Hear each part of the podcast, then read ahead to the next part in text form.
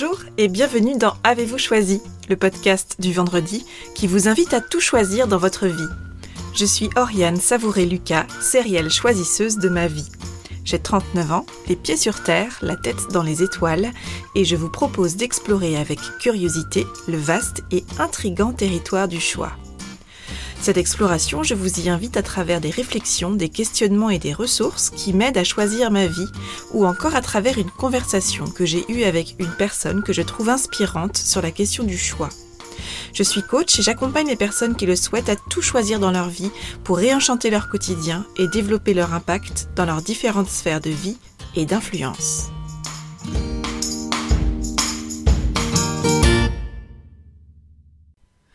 Je ne sais pas choisir. Voilà une phrase qui revient fréquemment dans la bouche de mes interlocuteurs lorsque je partage combien le thème du choix me passionne. La personne qui évoque sa difficulté récurrente, voire systématique à choisir, vit généralement le choix comme un processus compliqué, voire impossible, très souvent source d'angoisse, de doute et de vertige. Pourquoi? Parce que choisir renvoie à deux angoisses qui sont liées et qui sont largement partagées par les êtres humains que nous sommes. Tout d'abord celle de faire le mauvais choix, c'est-à-dire de retenir la mauvaise option, et celle, enfin, de mal choisir, c'est-à-dire de ne pas choisir de la bonne manière. Ces deux angoisses sont généralement renforcées par un contexte relativement récent qui est celui de l'hyper-choix qui caractérise notre époque et notre société.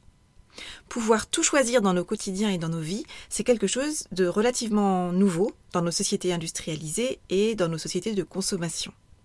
Il n'y a encore pas si longtemps, on ne choisissait pas grand-chose dans la vie, parce que le panel de choix était restreint, voire inexistant en termes de biens matériels, par exemple, ou parce que le choix qui s'offrait à nous, c'était celui-là et pas un autre, et que c'était comme ça, et que globalement, ce fonctionnement n'était pas remis en question.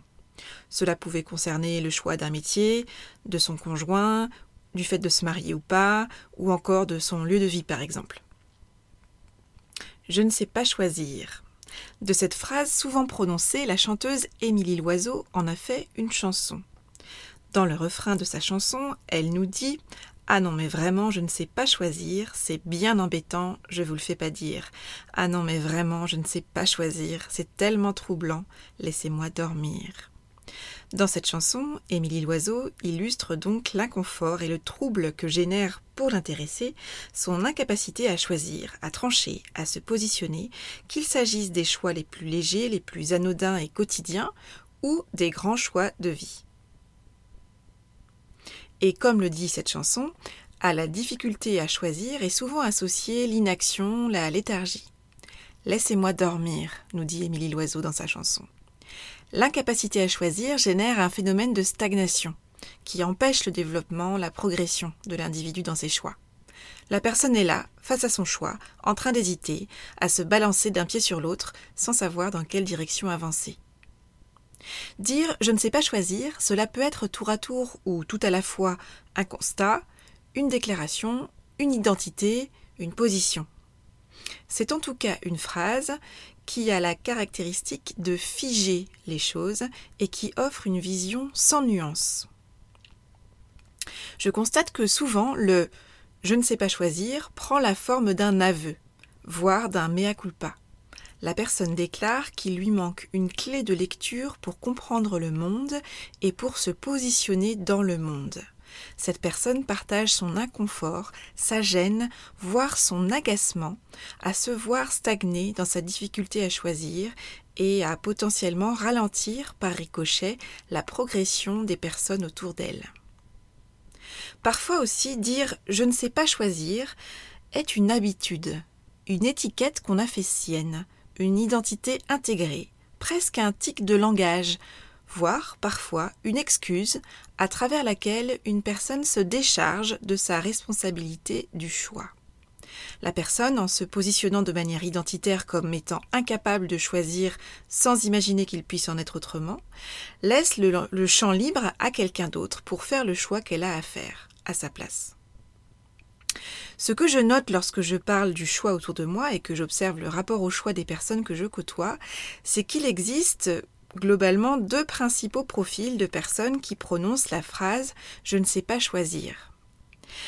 Il y a les personnes qui affirment cette phrase comme une identité et qui constatent et considèrent qu'elles ne savent pas choisir, quelles que soient les circonstances, l'enjeu et l'importance du sujet. Et il y a d'autre part les personnes qui disent je ne sais pas choisir, mais dans un contexte particulier, face à une situation particulière ou en lien avec une sphère de leur vie spécifique. Ces personnes disent en fait je ne sais pas quoi choisir dans telle situation. La question que j'entends parfois, en bruit de fond, en filigrane, derrière la phrase je ne sais pas choisir, c'est je suis quelqu'un de raisonnablement intelligent.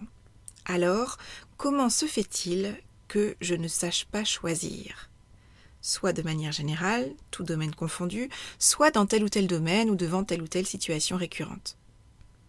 Alors la bonne nouvelle, c'est que la phrase Je ne sais pas choisir parle d'un manque de savoir-faire. Cette phrase nous rappelle donc en creux que choisir s'apprend, se pratique, s'exerce. Ne pas savoir choisir n'a rien de définitif. Choisir s'apprend, sauf si bien sûr on choisit de croire que nous sommes une personne intrinsèquement inapte au choix.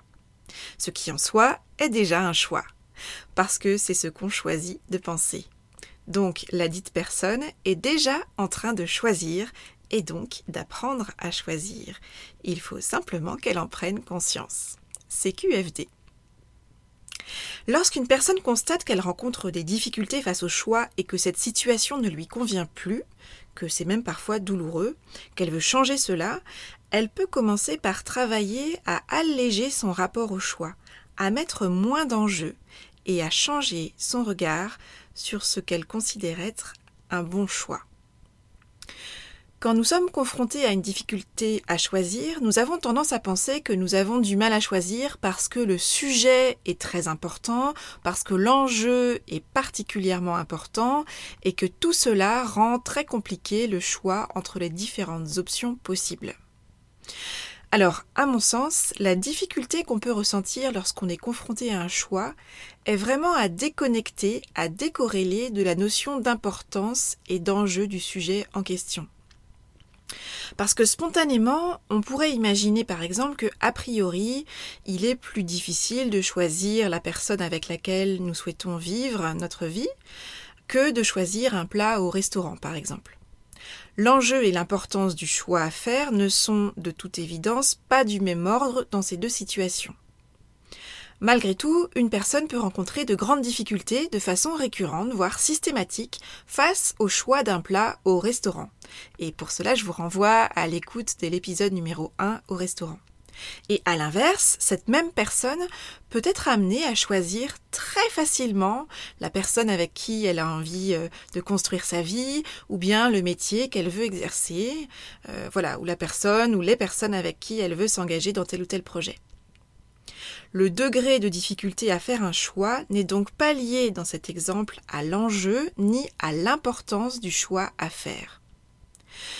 Je constate que la difficulté à choisir trouve généralement sa racine dans le fait que les options qui s'offrent à nous, quand on a un choix à faire, sont globalement équivalentes en termes d'avantages et d'inconvénients. La balance ne penche pas franchement d'un côté ni de l'autre et à la pesée, la valeur du choix A et la valeur du choix B sont très proches. C'est pourquoi je trouve intéressant et utile d'intégrer l'idée qu'un choix est facile quand l'une des options est nettement meilleure ou plus favorable que les autres au regard de nos critères de choix. Et que, à l'inverse, un choix est difficile lorsque les options sont toutes potentiellement pertinentes avec un bon équilibre entre points forts et points faibles entre les différentes options possibles. Alors par exemple, pour reprendre l'exemple du choix au restaurant, une personne peut mettre en balance l'option raisonnable de la salade composée qui la met peu en joie mais qui serait selon elle le meilleur choix pour sa santé euh, et pour sa ligne et d'autre part l'option d'une bavette frite qui lui fait très envie mais qu'elle considère comme n'étant pas raisonnable. La personne peut ainsi débattre longuement en interne et stagner sur un sujet qui semble anecdotique hein, par rapport au grand choix de vie, mais il se trouve que les deux options qui sont mises en balance pour cette personne se valent en termes d'avantages et d'inconvénients, avec en balance d'une part l'envie d'être raisonnable et de préserver sa santé et sa ligne, et d'autre part l'envie de se faire plaisir et de faire un écart par rapport à la ligne de conduite nutritionnelle habituelle. Pour cette personne, il est dès lors très difficile de trancher. Et c'est alors parti pour le grand bal des tergiversations qui peuvent faire perdre les pédales à la personne elle-même, voire à son voisinage. Et quand les options se valent, la question à se poser n'est pas quel est le meilleur choix qui existe dans l'absolu, comme si le meilleur choix euh, nous attendait de manière autonome, euh, avec euh, la bonne étiquette sur une étagère quelque part ou dans un coin de la pièce, et que le jeu consistait simplement à bien chercher et à bien localiser la meilleure option au milieu de cette palette foisonnante des options possibles. La question c'est plutôt qu'est-ce que je veux pour moi, qu'est-ce qui est important pour moi, qu'est-ce qui a le plus de valeur pour moi?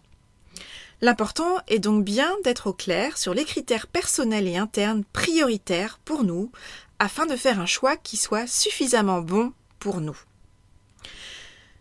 Un choix peut être simple à faire et difficile à envisager dans sa mise en œuvre parce que opter pour tel choix plutôt que pour tel autre revient à avancer vers l'inconnu, à avancer dans le noir, à tâtons, vers une autre destination. Face à la difficulté régulièrement exprimée par de nombreuses personnes à faire des choix, je constate un fonctionnement récurrent. Je remarque que bien souvent, lorsqu'une personne dit qu'elle ne sait pas quoi choisir dans telle ou telle situation, en fait, elle a souvent déjà choisi, mais elle n'en a pas conscience, ou bien elle a tout de suite remis le couvercle sur son choix, ou bien elle n'a pas pris le temps de l'écouter, ou encore elle n'assume pas les conséquences du choix qu'elle souhaite faire parce que ce choix viendrait bousculer un certain nombre de repères, d'habitudes, de fonctionnement, nécessiterait des changements, des remises en question qui la concernent directement et qui peuvent également impacter son environnement direct et les personnes qui lui sont chères. Le choix auquel est confrontée cette personne est parfois cornélien. Le cœur et la raison s'affrontent et choisir l'option du cœur entraînerait des conséquences que la personne n'est pas forcément prête à assumer. Alors, un indice pour savoir si votre choix est déjà fait? Eh bien, quand un choix est déjà fait, sans qu'on en ait conscience, on se surprend parfois à parler de notre situation actuelle au passé. Ou bien c'est parfois votre interlocuteur qui relève cela. L'utilisation du temps passé est un bon indicateur du fait que notre choix est déjà fait, qu'on est déjà d'une certaine manière en train de clore un chapitre, de tourner une page, mais que quelque part nous n'assumons pas encore, en tout cas pas totalement, les conséquences qu'aurait ce choix, puisque, même si nous utilisons ce temps passé, nous n'avons pas conscience que nous avons déjà choisi. Par conséquent, nous hésitons généralement non pas à choisir, mais à passer à l'action dans la mise en œuvre du choix que nous avons déjà fait. Cela peut concerner un changement de carrière, un changement de travail, un changement de conjoint, un changement de lieu de vie, un changement de mode de vie, la vente ou l'achat d'un bien immobilier, le choix de devenir parent pour la première fois, pour une nouvelle fois, le choix de s'installer en couple, d'emménager à deux, l'achat d'une voiture, le choix d'une destination de voyage, etc., euh, etc. Finalement, la phrase Je ne sais pas choisir pour plus de justesse, devrait très souvent être remplacé par je n'assume pas les conséquences du choix que je veux faire. Assumer ses choix, cela veut dire, littéralement, être solidaire dans l'action avec le choix que l'on fait et en accepter les conséquences.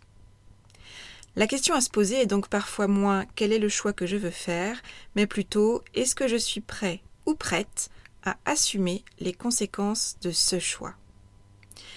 Et ces conséquences peuvent être économiques, familiales, euh, de tous ordres. Cette question est vraiment très importante, parce que faire des choix en conscience, cela veut dire être au clair sur les conséquences de notre choix. Cela veut dire être au clair sur ce qu'on veut changer et être au clair sur ce qu'on veut conserver, sur ce qu'on veut préserver et en aucun cas mettre en danger dans notre écosystème. Par exemple, une personne peut vouloir changer de lieu de vie ou de métier tout en souhaitant préserver son mode de vie, sa vie de famille, son niveau de vie, etc. etc. Une fois ces critères identifiés et clarifiés, le choix qui est en jeu peut être validé ou amendé ou retoqué en toute connaissance de cause. On peut choisir de remettre un choix à plus tard ou de l'adapter au regard de ce qu'on souhaite préserver de sa vie du moment. Gagner en clarté sur ce qu'on veut vraiment, à la fois sur ce qu'on veut changer et sur ce qu'on veut préserver, permet de ne pas stagner face à un choix. Choisir, trancher, s'engager, c'est assumer les conséquences du choix que l'on fait en conscience. Et vous, faites-vous partie des personnes qui affirment plus ou moins régulièrement qu'elles ne savent pas choisir? Si c'est le cas, que ressentez-vous généralement face à votre difficulté à choisir? Si cette difficulté entraîne un certain inconfort pour vous, pouvez-vous identifier si cette difficulté à choisir est constante, transversale, quel que soit le sujet, ou bien si cela concerne une sphère de vie ou une thématique, un domaine particulier. Selon vous, quel bénéfice retirez-vous aujourd'hui à penser et à déclarer que vous ne savez pas choisir? Je vous propose un exercice à mettre en pratique la prochaine fois que vous vous entendrez déclarer Je ne sais pas choisir ou Je ne sais pas quoi choisir je vous invite à considérer le choix auquel vous faites face et à choisir de vous en remettre au hasard pour, faire votre choix. Si, si, c'est vrai. Non, non, c'est pas une blague. Je vous invite à énoncer les options possibles qui composent le, qui vont vous permettre de faire votre choix et de vous lancer au choix dans un pile ou face, dans je ferme mes yeux et je plante mon doigt sur l'option que je retiens, dans une partie de pierre feuille ciseaux si vous êtes deux ou, ou nombreux. Je vous invite à questionner votre pendule si vous en avez un. Et là, je vous renvoie euh, pour cela à ma conversation sur le choix avec Florence Servan-Schreiber, ou encore à opter pour le recours à une comptine d'élimination du type pouf pouf ce sera toi, qui est utilisé par les enfants dans les cours de récréation et qui vous permettra de choisir une option par élimination successive de toutes les autres options. Alors, j'en vois déjà certains blêmir, j'entends d'ici les commentaires intérieurs de certains d'entre vous qui pensaient que j'ai de toute évidence perdu tout sens commun. Eh bien non, C'est une technique très efficace, figurez-vous, parce que en vous en remettant au hasard, ce qui est intéressant, ce n'est bien évidemment pas la méthode pour laquelle vous avez opté, ni le résultat qui sort de ce jeu de hasard. L'important, c'est votre réaction face au résultat qui va être le fruit de ce hasard. Je vous invite à être attentif ou attentive à votre ressenti immédiat, à la découverte du résultat. Êtes-vous déçu ou satisfait du résultat généré par la méthode que vous avez retenue? Ce test de hasard vous permettra d'identifier ce que vous voulez vraiment et ensuite d'envisager de quelle façon vous êtes prêt ou prête à assumer les conséquences de ce choix, voire à ajuster votre choix pour vous permettre d'être tout à fait à l'aise avec les conséquences du choix que vous allez faire. Et là, vous aurez choisi, en conscience et avec nuance. Alors c'est parti, sortez vos pièces de monnaie, vos jeux de cartes et autres pendules, et faites vos choix. Voilà, c'est tout pour aujourd'hui. Vous retrouverez cet épisode sur le site oriansavoureluca.com. Si vous aimez ce que je vous propose et que vous voulez faire partie de cette aventure audio, je vous invite à vous abonner à la newsletter de Avez-vous choisi afin d'être alerté dès la publication d'un nouvel épisode. N'hésitez pas à partager votre enthousiasme par écrit en déposant un avis sur le site, sur la page Facebook Avez-vous choisi ou une constellation de 5 étoiles sur Apple Podcast ou sur votre application de podcast préférée et à faire connaître Avez-vous choisi à celles et ceux qui vous sont chers et que l'idée de tout choisir dans leur vie pourrait réjouir. Je vous souhaite une belle semaine et je vous donne rendez-vous vendredi prochain pour un nouvel épisode. Et d'ici là, et si vous choisissiez tout